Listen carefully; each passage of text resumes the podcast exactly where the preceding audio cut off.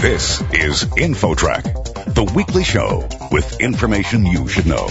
Here's what's happening on this week's show. Why do people get trapped in abusive relationships, sometimes for years or decades? And what can they do to escape? A domestic violence survivor shares her harrowing story. You're afraid that you're not going to succeed, that you're not going to have the support system that you need, and then you're ashamed because you stayed in the relationship for such a long time. Then, a research study shows the average teenager on social media may get exposed to some risky content, but parents may not be aware of it at all. A lot of the content wasn't something that they were seeking out. It was actually things that they were exposed to mostly through social media from other people posting it to their news feeds. Those two stories and more are ahead on this week's show. Don't go away. InfoTrack gets underway right after this.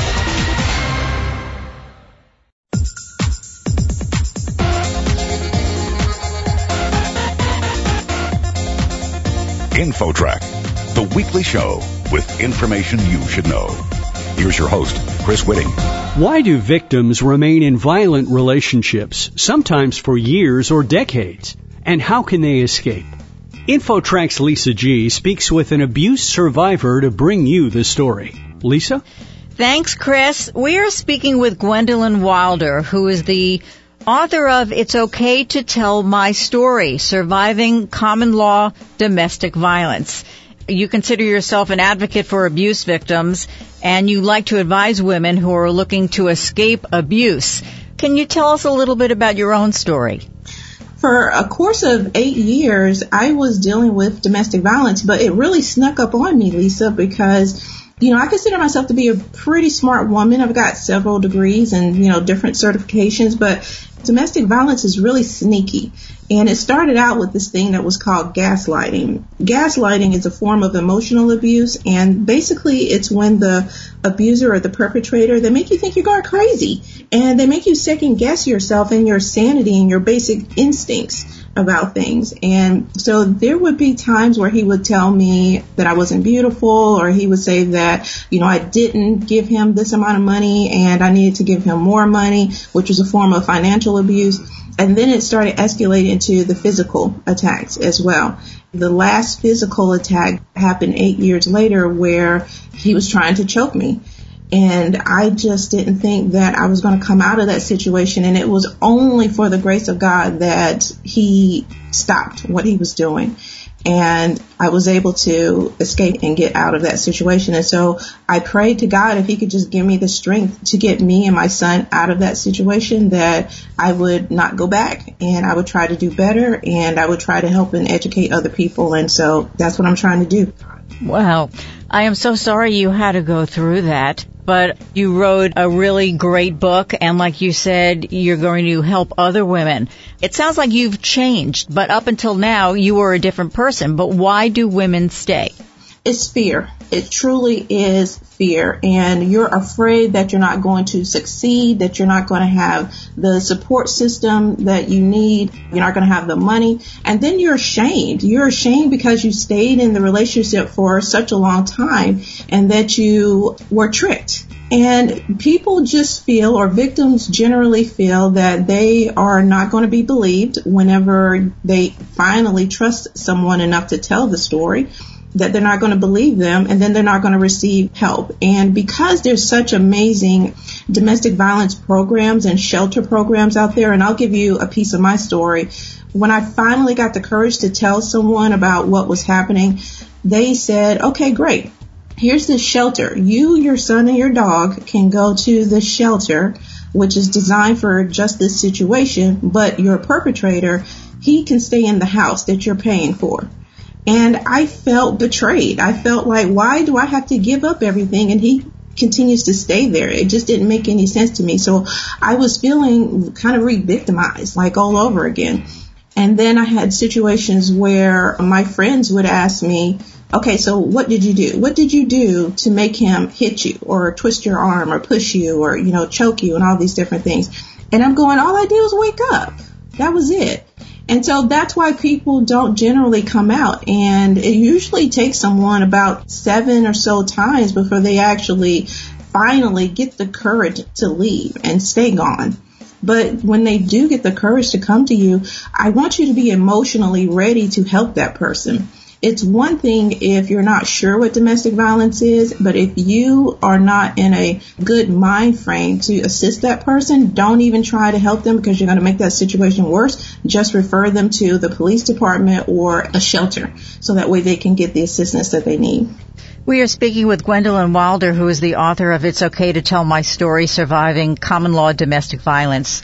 She was a victim of domestic abuse and she was one of the lucky ones who got away, got help, and now has written this book to try and help other women. My first reaction was when you told that story is you need some new friends, right? yeah, you know what? And guess what? I did. You know, I would receive questions from my friends that, and again, it's not all of them. It was only a few, but they would say things to the effect of, well, why didn't you say anything initially? You never said anything. You always look so happy and you always look like you were the perfect couple.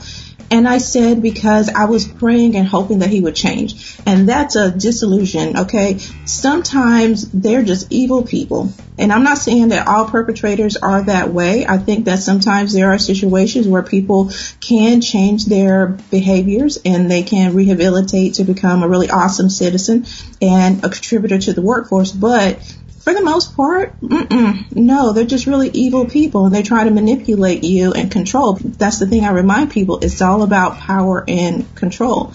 And they manipulate you with the experience of taking you through that trauma and then trying to make up for it, like in my case with flowers or cooking a meal or cleaning a house or whatever the case may be. But that cycle always turns around and it keeps going. I can only imagine how fearful it must be to want to leave and feel so helpless, like, oh my God, I am so scared. What do I do? I have nowhere to go. I have no friends. And so what kind of advice could you give our listeners to have them start the process of leaving?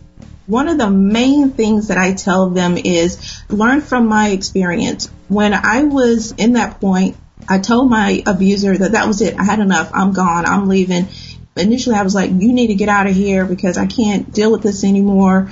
And that was not the best thing to do. So that's my number one advice.